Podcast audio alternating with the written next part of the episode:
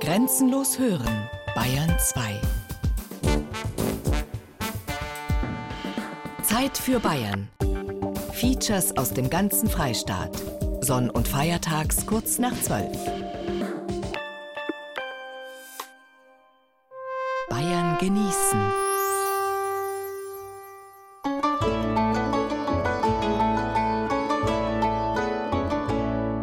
Laut und leise. Bayern genießen im Oktober mit Gerald Huber.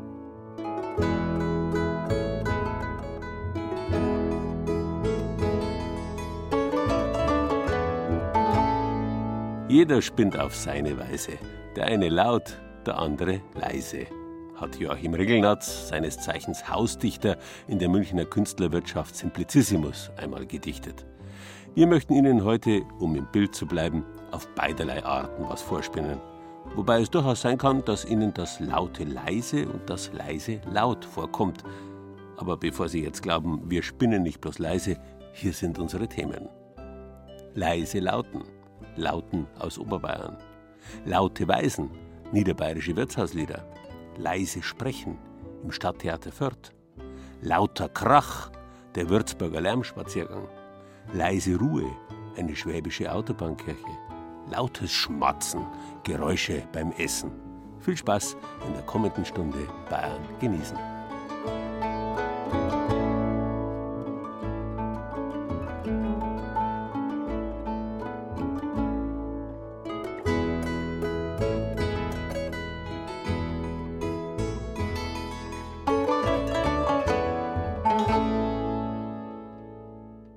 Leise hat mit lateinisch leisus oder lisus zu tun, das heißt verletzen, aber auch drücken oder drosseln.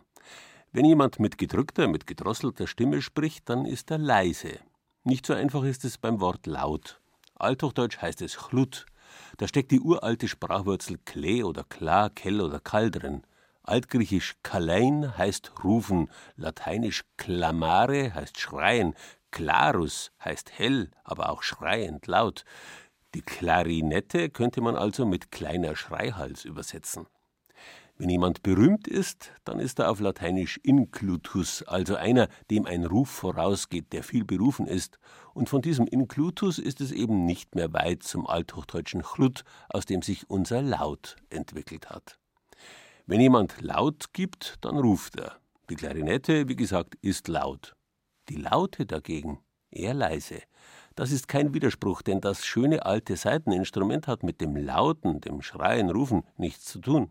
Ihr Name kommt aus dem arabischen Alut und das bedeutet Holz. Das muss man nicht unbedingt wissen. Was eine Laute aber ist, das sollte man schon parat haben. Selbst in Ingolstadt, einer Stadt, in der das Mittelalter, die Zeit der Renaissance und des Barock noch sehr präsent sind, selbst da wissen längst nicht alle, was eine Laute ist. Eine Laute? Nein, weiß ich leider nicht. Bei der Volksmusik? Es ist ein Musikinstrument, Flötenartiges vielleicht oder so. Eine Laute, das ist so ähnlich wie eine Gitarre, bloß ein wenig älter. Ich hätte auch sagen können, eine Laute, meine Frau. Ob der Name wirklich von laut kommt? Nein, glaube ich nicht. Nicht. Nein, das meine ich hat mit den Laute im Mittelalter, glaube ich, hat das zum Tor. Ja. Warum heißt denn Zitter, Zitter, zittert der oder was? Die kann man so spielen, wie man möchte. Laute ist nicht unbedingt laut. Völlig richtig, aber bissel genauer. Fragen wir einen, der es wissen muss. Ein paar Kilometer außerhalb in Großmehring wohnt und arbeitet der Lautenbauer Dieter Schossig. Wundern Sie sich nicht, meint der 60-Jährige lachend, als er in seine Werkstatt führt. Kein alter Holzschuppen, keine Hobelwerkstatt aller Meister Eder, sondern im ersten Stock einer modernen Doppelhaushälfte eher ein Büro. Hier lauter Schnitzwerkzeuge an der Wand, dort eine halbfertige Laute eingespannt, aber nebenan eine Art akustischer Messraum mit elektronischen Apparaten und Computerausdrucken an der Wand. Instrumentenbau ist halt nicht nur das Zusammenleimen von Holz, sondern dazu gehört halt auch das Aussuchen des Holzes. Ich vermesse das Holz, bevor ich es verbaue, beurteile die Qualität und gehe danach in die Werkstatt, baue das Instrument, gehe auch immer wieder zwischendurch rüber in das Akustiklabor, mache dort zwischendurch Messungen, schaue nach, ist das, was ich höre, auch in irgendeiner Art und Weise auch sichtbar, messbar. Und wenn das übereinstimmt, habe ich ein gutes Gefühl, dass ich auf dem richtigen Weg bin. Eigentlich ist der drahtige Instrumentenbauer ja Physiker, und so nähert er sich auf zwei Arten dem feinen Instrument und seinem perfekten Klang. Lautenbau kann man nirgendwo explizit lernen. Als Schossig beschloss, seinen Beruf an den Nagel zu hängen, fand er in Wien einen Lehrer und studierte dann noch historischen Instrumentenbau. Aber wenn man ihn liebevoll über den feinen Holzkorpus streichen sieht, ahnt man, dass bei aller Physik vor allem viel Erfahrung und Gefühl dazu gehört und eine ruhige Hand. Denn das, was da vor ihm wie eine Nussschale oder ein Fahrradhelm daliegt, sind millimeterdünne Holzspäne, die auf eine Grundform aufgezogen werden. Holzspäne aus Ahorn oder Birne, aufgeklebt mit Hautleim. Und weil der dazwischen immer mal wieder auch längere Zeit trocknen muss, arbeitet Schossig an mehreren Lauten gleichzeitig. Hier drüben ist mal zum Beispiel so ein Instrument, das ist jetzt schon fertig. Aber man sieht hier, so sieht dann dieser Fahrradhelm aus. Der ist jetzt mehr oder weniger in einem Zustand, wo man als nächstes jetzt dann den Hals ansetzen kann und dann wird die Decke aufgesetzt. Eine Decke aus Fichtenholz, Fichte aus den Alpen, denn dort wächst sie unter schwierigen Bedingungen langsamer und gleichmäßiger. Diese Decke wird dann noch auf etwa 1,2 mm heruntergehobelt und dann schneidet Schossig mit einem Skalpell, das noch schärfer ist als das der Chirurgen, eine wunderbar filigrane Rosette heraus. Bei einer Gitarre hat man ja ein offenes Schallloch. Die Laute ist ja klanglich gänzlich was anderes als eine Gitarre. Sie sorgt dafür, dass der Klang der Laute etwas tiefer wird. Wenn man diese Rosette rausschneiden würde, würde sich der Klang so verändern, dass ja die Fülle und die Wärme fehlt.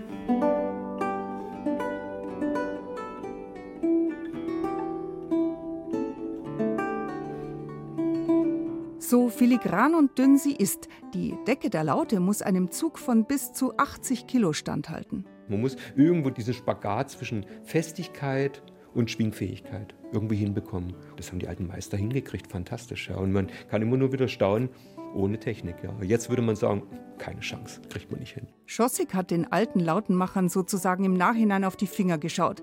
Tage, Wochenlang war er im Germanischen Museum in Nürnberg und hat sie alle nachgebaut, ihren Klang mit aufwendigster Technik kopiert. Die Laute kommt aus dem arabischen Raum. Dort existierten schon 2000 vor Christi die ersten Zupfinstrumente. Darüber, wann die Laute zu uns nach Europa kam, streiten die Experten wohl über die Iberische Halbinsel und Sizilien.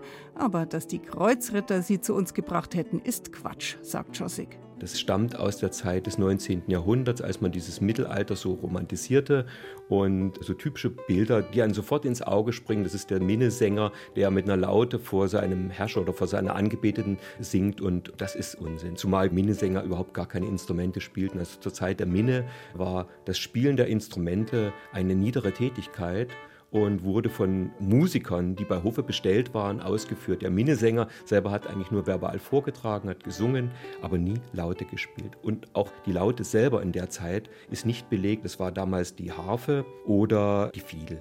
Spätestens aber in der Renaissance ist die Laute das Musikinstrument und hat auch die gesamte Musik geprägt. Also die Musik des Cembalos wurde von der Laute beeinflusst und der gesamte Instrumentenbau ist letztendlich durch die Laute getrieben worden, auch hin zu den Streichinstrumenten. Es gibt Renaissance-Lauten, speziell für die lebendig lustigen, leichten Tänze der Zeit.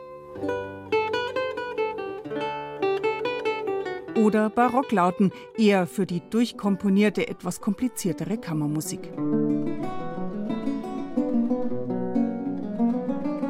Das Besondere der Laute ist die sogenannte Doppelchörigkeit. Das heißt, zwei Seiten liegen immer eng beieinander, eine höhere und eine tiefere. Man zupft sie gleichzeitig an. Wenn ich das jetzt falsch mache, klingt das so. Ja, und das sollte es halt nicht klingen. Das sollte schon ein Ton sein. Einklang. Der Ton wird lebendiger, brilliert, glänzt im Idealfall. Zu spielen ist das freilich nicht ganz einfach. Dennoch, um die Laute ist's gar nicht so leise geworden. Heute ist sie wieder gefragt, sogar bei Kindern. Ihnen vermietet Schossig kleinere Instrumente. Eine normale große kostet übrigens zwischen 2.000 und 5.000 Euro. Gar nicht so viel, wenn man weiß, welche Arbeit dahinter steckt. Und woher kommt nun der Name? Der Name kommt nicht von Laut, sondern von Ut, also Ut ist Holz im Arabischen. Man glaubt, dass es daher kommt, dass die Instrumente früher, man hat die mit einer Tierhaut überspannt und da wurden die Saiten drauf angebracht. Und bei der Laut ist diese dünne Haut Holz. Also dieses ganz, ganz dünne Holz, was ja eigentlich auch was auf der Stärke einer Tierhaut ist, hat wahrscheinlich zu diesem Namen Al-Ud geführt und das ist dann nachher in diesem europäischen Raum in Liuto vorgekommen oder Laute im deutschen Raum. Ja. Also mit Sicherheit nicht von der Lautstärke. Also sie ist eigentlich eine leise, die Laute. Wenn Sie wissen wollen, wie es in der Lautenwerkstatt von Dieter Schossig in Großmehring ausschaut, Bilder finden Sie auf unserer Internetseite unter bayern2.de.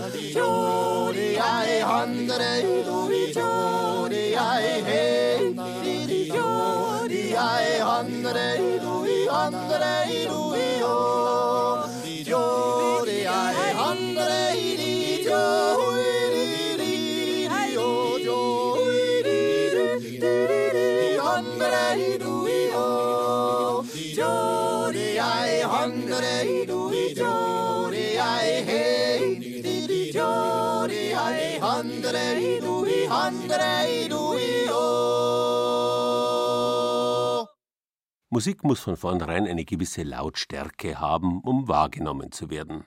Da erweist es sich, dass laut und leise relative Begriffe sind. Genau genommen gibt es nur die Lautstärke. Sie kann groß oder gering sein. Eine leise Stärke gibt es nicht. Was nicht unbedingt erwartbar ist, denn leise ist nicht still. Wenn etwas leis ist, dann hört man es immer noch. Vielleicht kann es noch leiser werden. Dann ist aber seine Lautstärke vermindert. Wir bleiben dabei, Musik muss eine gewisse Lautstärke haben. Schon allein deswegen, weil die natürlich gewachsenen Plätze der Musik nicht die Wohnung oder der Konzertsaal, sondern die Kirche und das Wirtshaus sind. Und zumindest in letzterem geht es bekanntlich öfters hoch her, und die Musik muss sich dagegen behaupten. Seit ältesten Zeiten waren an den Städten, wo sich die Menschen gesellig versammelt haben, gemeinsames Singen und Musizieren angesagt. Maschinenmusik, sprich Musik aus der Konserve, gibt's erst seit König Wurlitzer angefangen hat, Land auf, Land ab unsere Wirts- und sonstigen Gasthäuser zu beschallen, also erst seit der amerikaseligen Nachkriegszeit. Vorher mussten die Gäste und nicht selten auch der Wirt für musikalische Unterhaltung sorgen. Die Wirtin des traditionsreichen alten Waldarbeiterwirtshauses von Berndorf, ganz in der Nähe von Landshut zum Beispiel, die Berndorf Mare, hat noch bis in die 70er Jahre ab und zu Liederbuch und Zither herausgeholt. Berühmt war sie dafür. Nach ihrem Tod ist zwar der Hochbetrieb in der Wirtschaft weitergegangen, bloß mit der Musik war es vorbei. Jetzt allerdings hat eine Landshuter Musikgruppe mit dem Originalliederbuch von der Mari die guten alten wirtshausmusikalischen Zeiten wieder aufleben lassen. Schau dort auf dem Kraut, liegt der Wurst in der Haut, hat ein Zipfel herrinnt, den anderen hat's drinnt. Und sie ist heut so nett und sie glanzt heut so fett, wie der Dirndl, das sie grad auf dem Markt gezogen hat Dirndl, das sie grad auf dem Markt gesungen hat. Ja, so geht's zuweilen zu in einem zünftigen bayerischen Wirtshaus, hier in Berndorf bei Landshut. Ein Schelm, wer Böses dabei denkt. So ist halt eine Schlachtplatte mit einem Kraut, einem Wammerl oder einer glanzenden Wurst. Und wenn das Schweinerne am Sonntag besonders gut gelungen ist und die Kruste besonders rass, dann lässt sich die Wirtin nicht lumpen und singt dazu ein paar deftige Lieder mit, naja, auch mal anzüglichen Texten, die landläufig unter der Gürtellinie angesiedelt sind. So eine war Maria Kölbel, weithin bekannt als die Berndorf Mari. Hubert Gruber hat seine Kindheit im Wirtshaus der Berndorf Mari verbracht und nun die Lieder, die die Mari so gern zum Besten gegeben hat, in einem kleinen Liederbüchel zusammengetragen. Die Mari war keine Komponistin, keine Texterin, gar nichts. Die hat keinen einzigen Text verfasst, kein einziges Lied komponiert, sondern sie hat Lieder gesammelt und gespielt. Da haben Leute gekommen, die haben was gespielt, von denen hat sie es dann gelernt. Sie war eine äh, Nachspielerin, sage ich mal. Und natürlich ist es auch verändert worden durch, ihr, durch sie natürlich. Sie hat das eine oder andere Lied dann so abgeändert, wie sie es halt singen hat können oft. Und also man hört das auf Aufnahmen von ihrer wo sie dann eben wirklich eine andere Melodie dann plötzlich singt, weil sie es vielleicht in der Häng nicht mehr gepackt hat oder so. Ja, oder sie hat auch Zitterbegleitung und Gitarrebegleitung gemacht. Die Lieder hat es nur ab einer gewissen Uhrzeit gespielt. Die haben nicht Nachmittag oder am frühen Abend gespielt worden, sondern erst wenn quasi die Herrschaften gegangen sind, für die die Lieder nicht bestimmt waren. Oder wo sie sich geschafft zu vorgerückter Stunde. Das war bei der Mari dann so halbe Zehn, sage ich mal, so ab halbe Zehn. Das Wirtshaus in Berndorf ist eigentlich entstanden als Station für Waldarbeiter, die nicht zum Mittagessen oder so heimkommen haben. Das war eine kleine Sache. Und darum gibt es die Wirtschaft schon gewiss so 150 Jahre, denke ich mal. Nun, liebe Leute, seid kreuzfidel, jetzt tut's miteinander.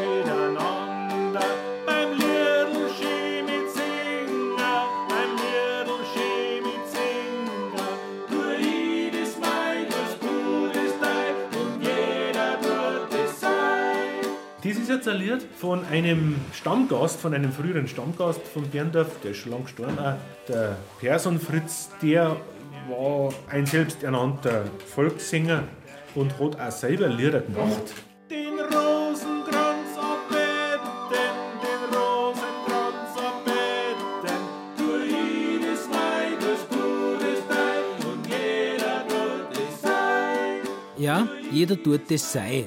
Und damit diese wunderbare Kultur der Wirtshausmusik nicht verloren geht, präsentiert Hubert Gruber gemeinsam mit zwei Mitstreitern als Gruppe Tom Bombadil in einschlägigen bayerischen Gastwirtschaften eben diese anrührenden Lieder. Jetzt gibt es aller, das aller Trägertste.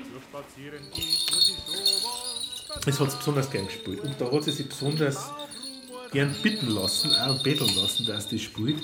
Weil das war natürlich für die Leute, ja, wenn sie also dieses Lied gesungen hat, da waren manche so richtig happy, weil es so ordinär war. Das kannst du wahrscheinlich im Radio gar nicht spielen. Ringsum war kein Scheißhaus zu sehen, ein Löffel voll kam mir schon aus. Da lief ich mit dem Finger im Arschloch ins nächste Bauernwirtshaus. Leise, ganz leise, voll Angst und Pein. Sind solche Lieder ordinär, vulgär, platt, politisch völlig unkorrekt, daneben? Ja, natürlich. Und weil diese Lieder so natürlich vom Leben erzählen, sind sie auch so sympathisch, weil so echt, ganz wie das Leben in einem alten bayerischen Wirtshaus, das man inzwischen leider suchen muss, aber in Landshut noch finden kann. Und dann ist die Geschichte zu Ende, wer muss man nicht verzeihen. Der, wo sein Geld der Kirchen gibt, wird alles sein Toter nicht geliebt. Wer muss man nicht verzeihen, wer muss man nicht verzeihen. Bayern genießen. Das Zeit für Bayern Magazin. Jeden ersten Sonntag im Monat. Auf Bayern 2.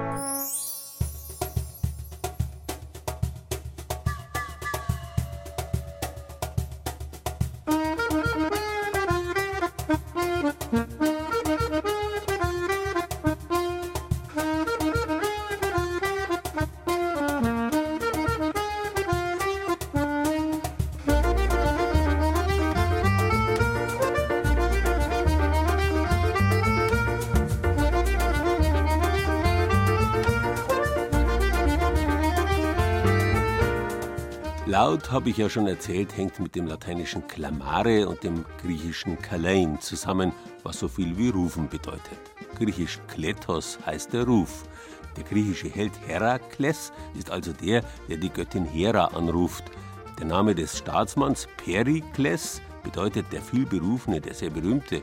Und der Dramendichter Sophokles war Anrufer der Sophia, der Weisheit, oder berühmt für seine Weisheit. So genau kann man das nicht entscheiden.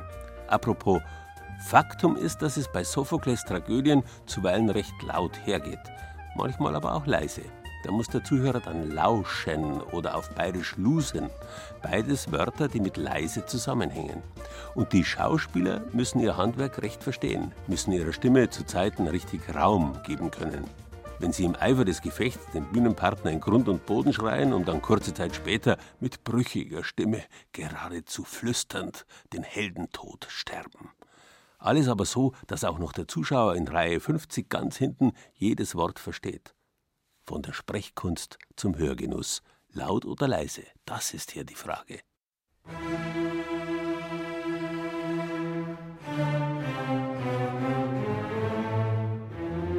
Was berührt den Menschen? Also welche Intention hat er jetzt? Was ist sein Gefühl?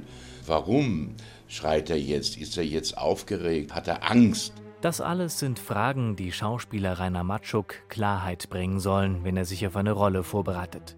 Er ist Ensemblemitglied im Staatstheater Nürnberg und gerade in den Proben zu Shakespeares König Lear. Dort spielt er den Grafen von Gloucester. Rainer Matschuk weiß um die sprecherischen Herausforderungen, die es als Schauspieler zu bewältigen gilt.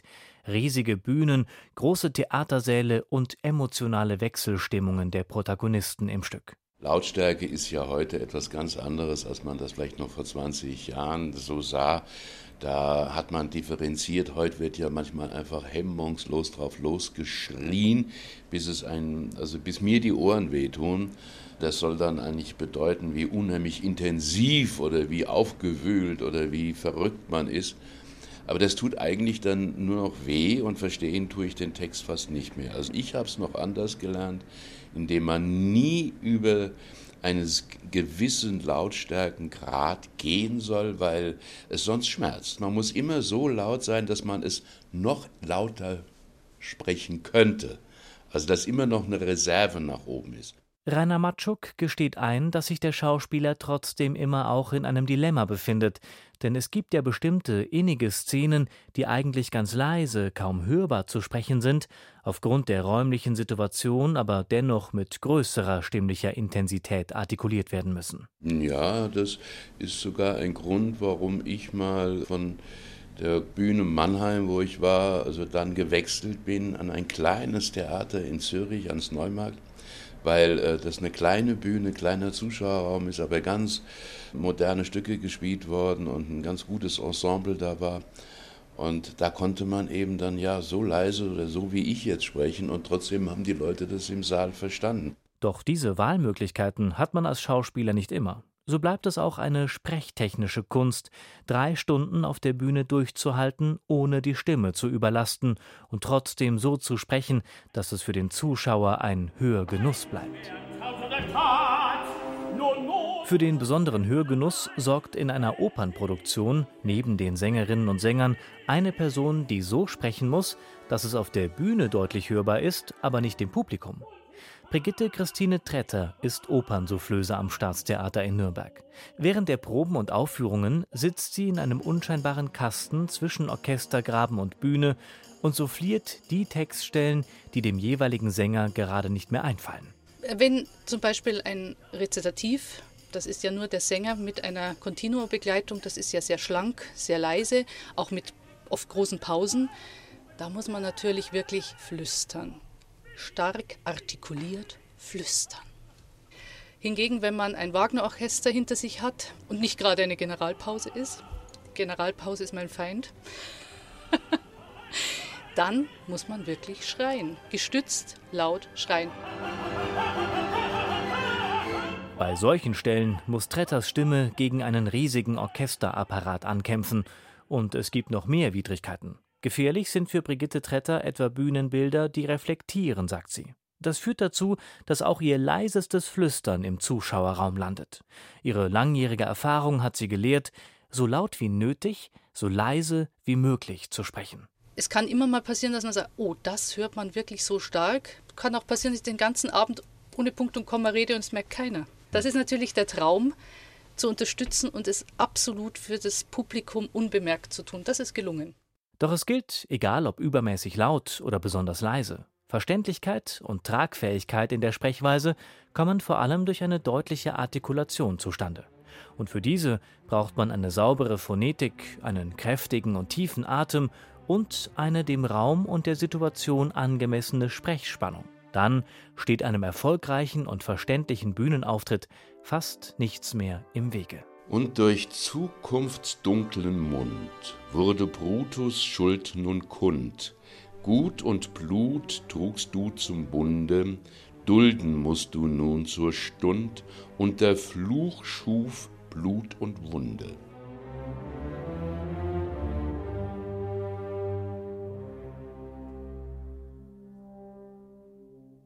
Wenn Sie das deutlich Sprechen selbst üben wollen, auf unserer Bayern genießen Internetseite unter bayern2.de finden Sie einen kleinen Sprechkurs. Musik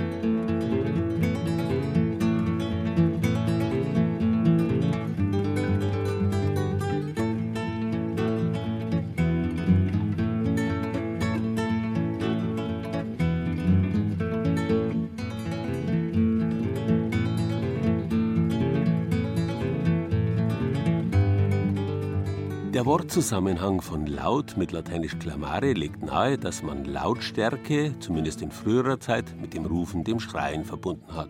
Mit außergewöhnlichen Geräuschen also, die vielleicht nicht unbedingt an der Tagesordnung waren. Wenn etwas laut ist, dann fällt es auf, ist oft auch unangenehm, erschreckt zuweilen. Und genau das ist auch die ursprüngliche Bedeutung von Lärm. Der leitet sich nämlich ab vom französischen Alarm, was wörtlich so viel bedeutet wie zu den Waffen. Diesen erschreckenden Ruf, der früher lediglich ein paar Mal im Leben zu hören war, wenn die Stadt belagert war, hört man mittlerweile täglich, wenn auch im übertragenen Sinn. Eines der Sinnbilder für diesen alltäglichen Lärm ist mittlerweile die Autobahn, die unser Ohr belagert. Geschwindigkeit macht eben Geräusche, unangenehme oft, und da ist eine leise Entschleunigung oft nicht unwillkommen, wie etwa im Schwäbischen nahe Augsburg. Dort ist die Autobahnkirche Maria Schutz der Reisenden bei Adelsried ein Ort der Stille zwischen Temporausch und Ruhepause. Eine Tankstelle für die Seele. Draußen rauschen unablässig Autos und Lkw vorbei, drinnen ist es ganz still. Eine dünnwandige Glastür nur schottet den Altarraum vom Lärm der wenige Meter entfernten Autobahn ab und doch ist es wie eine andere Welt. Die Stille der Autobahnkirche bei Adelsried umfängt den Besucher wie eine weiche, einhüllende Decke, gibt die Kraft und Ruhe zurück, die bei vielen Reisen doch so schnell auf der Strecke bleibt. Der Dominikanerpater Wolfram Heuer hält jeden Sonn- und Feiertag drei Messen in der Kapelle. Er kennt seine Kundschaft.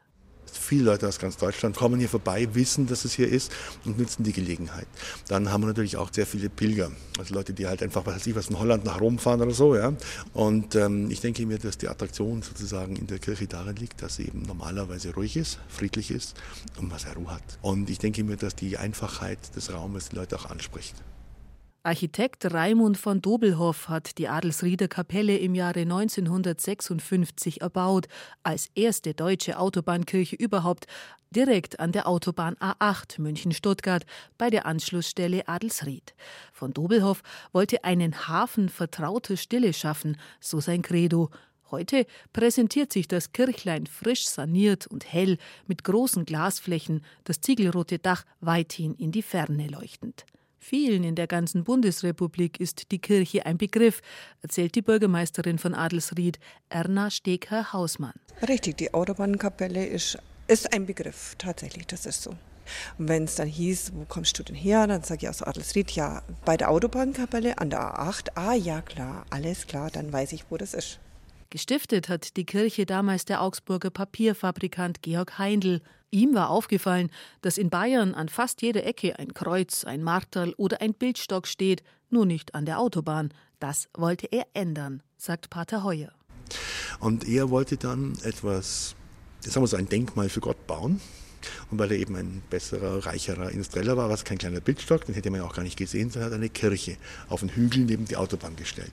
Seither ist die Kirche ein Anziehungspunkt für Fernfahrer, für Familien und auch für Geschäftsreisende. Die Einträge im armdicken, in dunkelrotes Leder gebundenen Besucherbuch sprechen für sich, so der Pater. Herr, ich lobe dich, ich preise dich, ich danke dir für deinen Schutz und deine Güte und bitte dich für meine Familie und mich.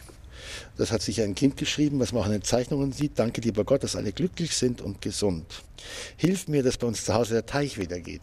Ja, oder hier zum Beispiel, lieber Gott und Mutter Maria, 2. April. Vielen Dank, dass wir diesen Unfall überlebt haben. Wir hoffen, alles wird wieder gut. Beschütze mich und meine ganze Familie. Ich bitte auch um gute Fahrt mit dem neuen Auto auf allen Reisen. Also wir haben eben auch polnische und kroatische und alle möglichen Einträge in anderen Sprachen. Auch die verschiedenen Italiener, Franzosen. Hier haben wir was Englisches. My God, I love you and my life.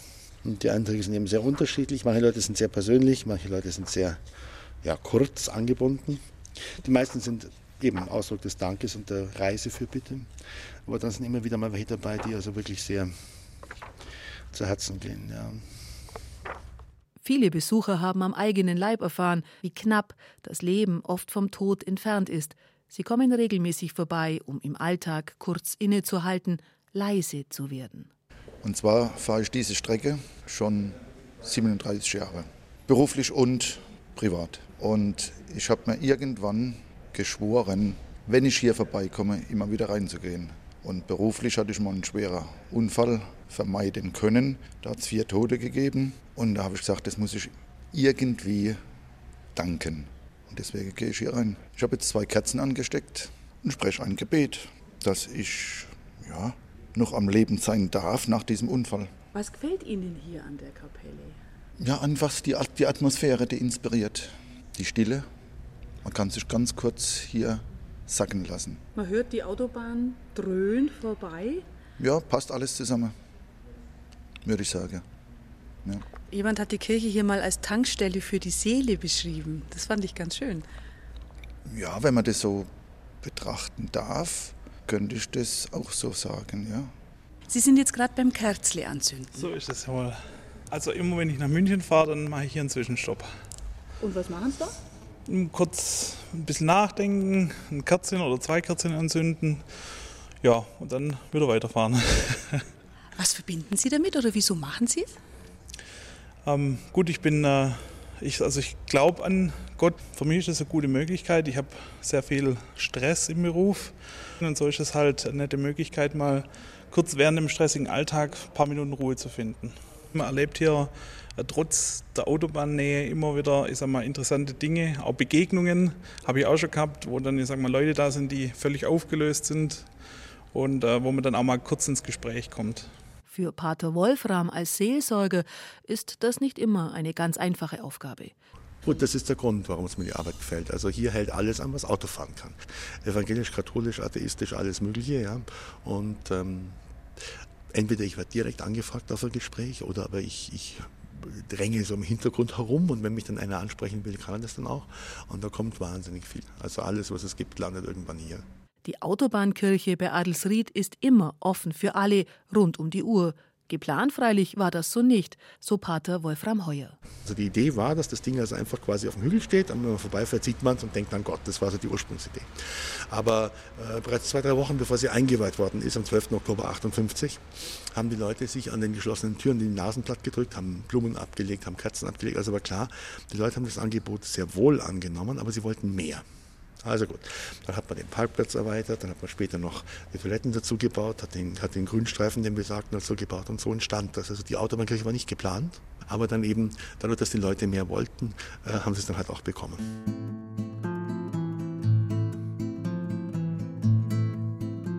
Bilder der Autobahnkirche Maria Schutz der Reisenden finden Sie unter bayern2.de. Und wenn Sie Ihren Boxenstopp an der A8 über den Kirchenbesuch hinaus verlängern wollen, verraten wir Ihnen dort auch noch die Adresse eines nahen Bräustübers, wo sich gut einkehren lässt.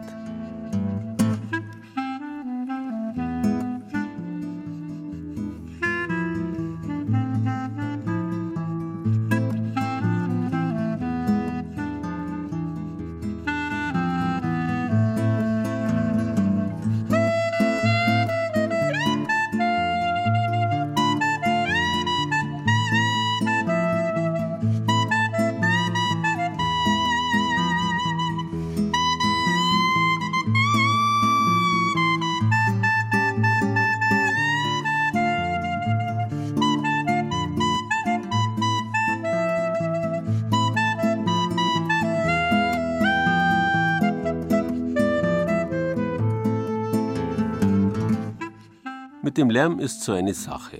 Eine relative Sache wie alles, was laut und leise angeht, relativ oder vielmehr subjektiv ist. Was als unangemessen leise oder unangenehm laut empfunden wird, das liegt eben im Ohr des Hörers. Für den einen mag ein Ohrenschmaus sein, was andere als akustische Zumutung empfinden. Einig sind sich die Wissenschaftler jedenfalls, dass zu laute Geräusche unser Wohlempfinden torpedieren. Ständiger Alarm, ständiger Lärm macht krank. Und so ist der Lärmschutz zur gesundheits- und umweltpolitischen Aufgabe geworden. In der EU gibt seit 2002 eine Umgebungslärmrichtlinie die Richtung vor beim Lärmschutz und in den Kommunen sollen die Bürger mithelfen, diese Richtlinie mit Leben zu füllen. Die Stadt Würzburg geht hierbei im wahren Wortsinn einen besonderen Weg und veranstaltet seit diesem Jahr Lärmspaziergänge an leise, vor allem aber auch an laute Orte der Stadt. Der Platz der Fischerzunft im Würzburger Mainviertel. Die Gassen hier im ältesten Teil der Stadt sind eingerahmt von zwei vielbefahrenen Straßen, der Zellerstraße und der Dreikronenstraße, und der Platz liegt direkt am Knotenpunkt. Es ist schon ganz schön laut hier. Man hat so das Gefühl, das kommt aus allen Richtungen. Für den Beginn eines Lärmspaziergangs der Stadt Würzburg ist der Platz also unüberhörbar geeignet und voran geht Jakob Frommer vom Fachbereich Umwelt und Klimaschutz. Wir sind gerade dabei, einen Lärmaktionsplan für die Stadt Würzburg zu erstellen. Das ist EU-rechtlich vorgegeben und da ist ein ganz wichtiges Element, dass wir die Bevölkerung mit reinnehmen. Also dass wir nicht nur den objektiven Lärm, den man modellieren, berechnen kann, sondern dass man eben auch die subjektive Wahrnehmung mit reinnehmen und die Bürger auch mitnimmt, damit die auch Vorschläge für Lösungen machen können. Und jetzt eben einen Spaziergang, wo wir wirklich vor Ort gehen und gemeinsam mit den Bürgern uns gewisse Brennpunkte anschauen wollen. Und was ganz wichtig ist, wir wollen auch dieses Wechselspiel haben zwischen ruhigen Gebieten und lauten Gebieten. Mitspazieren möchte zum Beispiel Isabel Götz. Sie interessiert, wie die sogenannte Umgebungslärmrichtlinie der Europäischen Union in Würzburg umgesetzt werden soll. Man ist ja auch noch im Prozess und ich mich dann natürlich schon gefragt, betrifft mich das? Wie wird das Ganze jetzt weiterentwickelt? Als Anwohnerin bekommt Isabel Götz den Verkehr rund ums Mainviertel jeden Tag mit, kennt die lauten und die leisen Ecken und wohnt selbst vergleichsweise leise. Dadurch, dass ich ja auch in der zweiten Reihe wohne. Also das ist was, was uns wahnsinnig zugutekommt. Also frage mich schon manchmal, wie es wäre, noch eine Häuserreihe weiter zu wohnen. Das wäre dann fast an der Straße am Main entlang. Ja, da muss man eben die Grenzen anschauen, inwieweit es so mh, hm, sich in der Waage hält und welche Interessen da irgendwo vorhanden sind. Und als sich der Lärmspaziergang in Bewegung setzt, ist auch Willi Tasch dabei interessiert mich, wie diese Lärmaktionsplanung hier in Würzburg eigentlich läuft. Weil es gibt ein, ein paar Brennpunkte, also wir sind jetzt gerade durch eine durchgegangen, die Zellerstraße, weil die sehr eng ist. Aber da könnte man meiner Ansicht nach mit der Verkehrsführung relativ viel machen, dass man also nicht mehr so viele Fahrzeuge durchfahren lässt und die auch langsamer fahren lässt. Aber der mittlere Ring ist natürlich eine sehr kritische Geschichte. Bei den Ausführungen von Willi Tasch zückt Bettina Bachmeier einen Stift und notiert mit. Die Umweltwissenschaftlerin ist von einer Hamburger Agentur für Regionalentwicklung und betreut für die Stadt Würzburg die Bürgerbeteiligung am Lärmaktionsplan. Das ist schon relativ viel, was die Würzburger machen. Also man kann es auch ganz einfach abhandeln, in die Zeitung schreiben, hier, es liegt vier Wochen jetzt mal so ein Entwurf aus. Ihr könnt da alle mal reingucken und was sagen. Aber so diese Beteiligung über das Internet und auch hinterher transparent zu zeigen, hier Leute, ihr habt uns das gesagt und das geht aus den und den Gründen nicht umzusetzen oder wir werden das mal weiter prüfen und gucken, ob wir das hinkriegen. Denn der Spaziergang ist ein Baustein von vielen. Ein öffentliches Lärmforum im Frühjahr war gut besucht und auf einer Internetplattform haben die Würzburger mehr als 300 Anregungen formuliert. Beschwerden über Bahnlärm oder über akustisch fehlplatzierte Altglascontainer, aber auch Positivbeispiele. So wie der japanische Garten auf dem Gelände der Landesgartenschau von 1990. Denn auch an solche Orte führt ein Lärmspaziergang. Das sind so die sogenannten ruhigen Gebiete. Die sollen auch im Rahmen der Lärmaktionsplanung geschützt werden. Das müssen auch nicht unbedingt Orte sein, die objektiv ruhig sind, sondern die einfach, vielleicht weil sie grün sind, einfach ein Ort der Erholung darstellen. Auch wenn vielleicht der Geräuschpegel gar nicht so weniger ist. Oder sag mal, wenn da ein Springbrunnen läuft, der ist nicht leiser als eine laute Straße, aber er wird von den Leuten doch als Ruheort empfunden. Ortswechsel zum Paradeplatz am Würzburger Kiliansdom. Zwischen den Linden direkt hinterm Dom gibt es 80 Parkplätze Und so rollen hier Tag für Tag mehr als 2000 Autofahrer auf Parkplatzsuche im Kreis. Alle Anträge im Stadtrat, die Blechkarawane umzuleiten und den Platz zu beruhigen, scheiterten bisher. Da ist akustische Erholung dringend nötig. Und die gibt's ein paar Schritte weiter. Hinter einem unscheinbaren Torbogen in der Martinstraße öffnet sich das Würzburger Lusam-Gärtchen. Der frühere Kreuzgang des Stifts Neumünster ist für den Stadtrat und Lokalhistoriker Willi Dürnagel ein wichtiger Ruhepunkt in der Stadt. Man sieht es von außen gar nicht, dass also hier so eine Oase inmitten der Stadt ist, abgeschirmt durch die Gebäude. Und wenn dann die Leute reinkommen, sie atmen auf, sie haben dieses Grün, das Erlebnis des Grüns an dieser Stelle, wo man wirklich abschalten kann vom Brausen des Verkehrs außenrum. Ein wunderbarer Ort, um sich zu erholen. Und für den größten Lyriker des Mittelalters, den Minnesänger Walter von der Vogelweide, ist das Lusamgärtchen nach all den Wanderjahren zum Ort der ewigen Ruhe geworden. Man hat ja das Grab von Walter von der Vogelweide in der Ecke hier dieses Lusamgärtchens gefunden. Nicht genau an der Stelle, wo das Denkmal steht. Und man weiß, dass er hier bestattet worden ist und dass anscheinend auch er diesen Kreuzgang hier sehr geliebt hat. Die Ruhe, Lusam, kommt ja aus dem Mönchslateinischen von erholen, Ruhe. Was Schöneres kann es eigentlich gar nicht geben. Willi Dürnagel würde viele seiner Stadtratskollegen ganz gern mal für zwei Stunden ins Lusam-Gärtchen zwangsversetzen, sozusagen als Vorbereitung für die nächsten Monate, wenn der Würzburger Stadtrat dann über den Lärmaktionsplan abstimmen wird, damit die seltenen leisen Orte nicht noch seltener werden. Aber gerade das Gegenteil passiert. Es wird alles zugebaut. Jeder Quadratmeter wird leider zu Geld gemacht.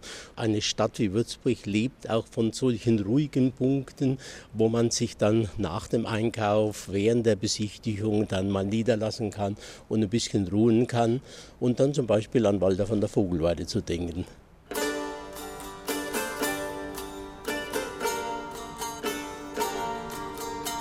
Unter der Linden an der Heide da unser zweier Bette was.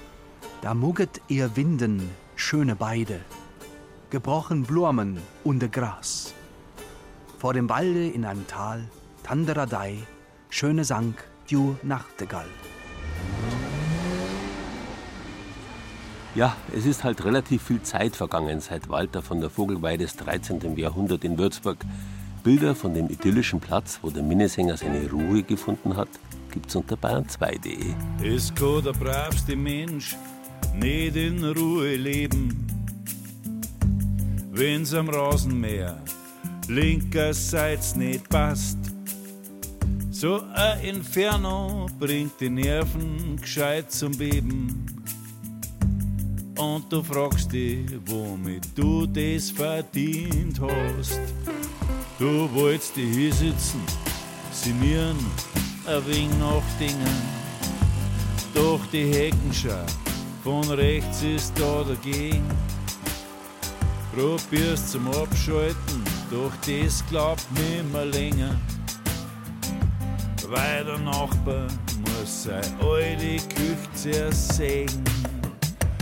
Ja, die Kreissack schreit, es jaulen Bohrmaschinen. So viel Löcher gibt's sind bis heut nicht bord.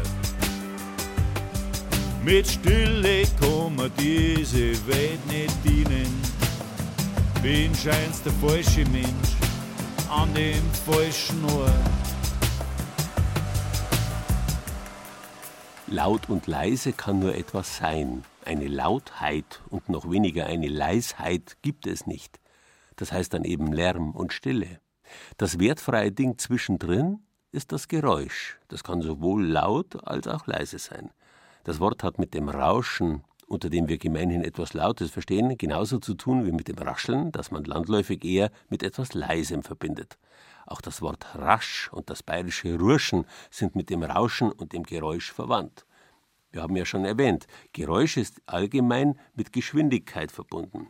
Insofern könnte man vielleicht auch sagen, dass schnelles Essen von Haus aus eher zu vernehmen ist als langsames. Wobei es natürlich auch Gerichte oder Speisen gibt, bei denen man so langsam und vorsichtig kauen kann, wie man will. Zu hören wird es immer sein. Selbst von einer alten, schwerhörigen Hexe. Knusper, knusper, Knäuschen, wer knuspert an meinem Häuschen? heißt es bekanntlich im Märchen der Gebrüder Grimm, wo Hänsel und Gretel so laut sind beim Anknappern des Hexenhauses, dass es ihnen fast zum Verhängnis wird. Wenn etwas schön knusprig ist wie das Lebkuchen-Hexenhaus, dann verleitet halt zum geräuschvollen Genießen. Damit sind wir beim Thema. Laut und leise am Tisch. Was ist erlaubt? Was ist erwünscht? Was geht gerade noch so durch? Wenn die Devise lautet Hauptsache knusprig. Mhm. Genau so müssen Chips schmecken. Knusprig, würzig. Und was sollte noch knusprig oder resch sein? Die Brezen und die Frauen. Hindel, ja, Schweinsbraten. Ein schöner Schweinsbraten, der muss knusprig sein. Jeder hat Schweinshaxen gesagt. Beim Schweinebraten und bei der Schweinshaxe, da ist die Kruste ja fast das Wichtigste. Die resche Kruste als Kontrast zum zarten, weichen Fleisch. Moderne Lebensmittelexperten sprechen von der Textur einer Speise, die ja durchaus Einfluss hat auf den Geschmack, das Aroma und das Gefühl, das sie im Mund erzeugt. Nicht umsonst werden ins Müsli, in den Schokoriegel und in alle möglichen Fertiggerichte von der Industrie crunchy Elemente eingebaut, denn es ist ist wohl so eine Art Urbedürfnis des Menschen, in etwas hinein oder drauf zu beißen, dass es kracht, und sei es in den Apfel. Oder auf eine Kruste. Wenn es aber trotzdem ein bisschen knusprig ist und man hört es, dann ist es ja nicht schlimm. Wenn es beim Essen ist, dann ist es halt so. Das gehört dazu. Das muss ja auch irgendwie der Ausdruck sein, dass es knusprig ist. Das macht es ja gerade aus. Also mich jetzt persönlich stört sowas gar nicht, weil ganz im Gegenteil, da hört man irgendwie raus, dass es gut ist und dass es einem schmeckt. Der eine oder die andere kommen da aber unter Umständen doch in Konflikt.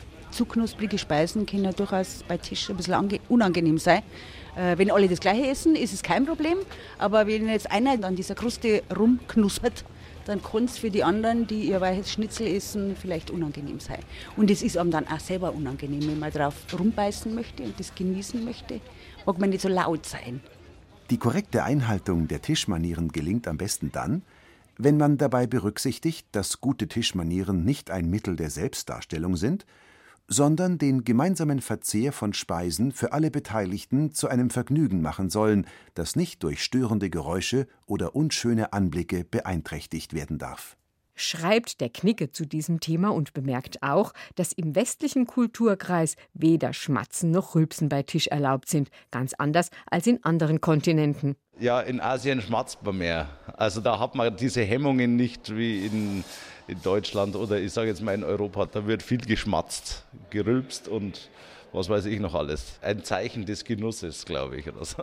Tja, der Kellner des Münchner Traditionslokals Haxenbauer weiß, wovon er spricht. Seine Gäste, aber nicht nur die aus China, Japan oder Korea, sorgen für die Geräuschkulisse im Lokal. So hört es ungefähr an dann ist es halt laut. das ist halt dann laut. Man hört es am Schneiden, am Knabbern oder am Brechen, wenn sie es in, die Finger nehmen. Das gehört sich laut Knicke auch nicht. Aber bei Händel und Haxen lassen wir es doch einfach mal durchgehen. Auch mit vollem Mund sollte man nicht sprechen und mit Teller und Besteck möglichst wenig Lärm verursachen. Ruhe bei Tisch, das hat schon der heilige Benedikt seinen Mönchen gepredigt. Man isst ohne das geringste Geräusch und trinkt nach Art der Tauben. Lautet die Regel.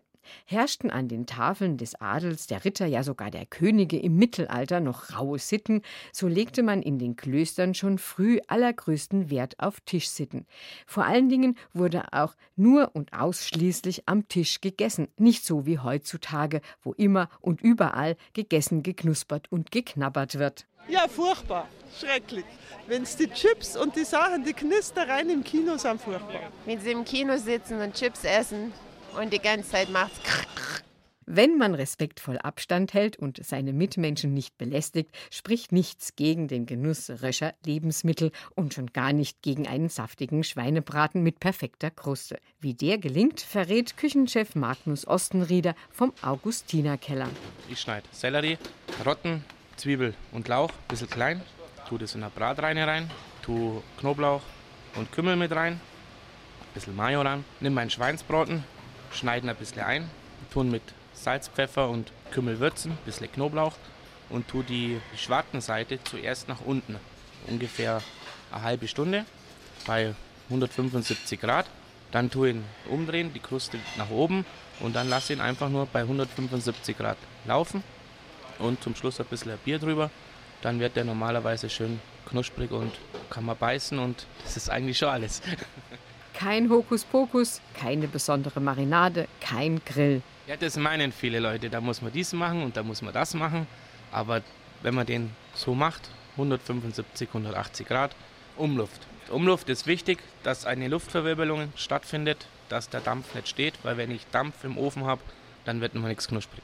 Also die Ofentür ruhig ab und zu mal aufmachen, zum Dampf ablassen und das Bier erst ganz am Schluss. Also relativ zum Schluss, weil im Bier ist auch Zucker drin. Der Zucker verbrennt und dann wird man mal kruste schwarz. Schwarz soll sie natürlich nicht sein, sondern rösch. Das ist jetzt der Schweinsbraten. Schön knusprig, ja. und soll halt außenrum nicht zu, nicht zu dunkel sein. Der ist jetzt gerade schön. Der ist außen, sage jetzt mal, schön hell und oben schön knusprig. Dann tun wir die Schwarte extra schneiden. Und jetzt probieren Sie mal, ob sie schön knusprig ist. Einwandfrei, ich kann es bestätigen. Das Geräusch dazu erspare ich Ihnen lieber. Selbstverständlich hat auch das Wort Rösch mit Rascheln, Rurschen und Geräusch zu tun. Und eben den Röschen, den Reschen Schweinsbraten aus dem Augustiner in München, gibt's für Sie zum Nachmachen auf unserer Internetseite bayern2.de mit vielen schönen Fotos, versteht sich.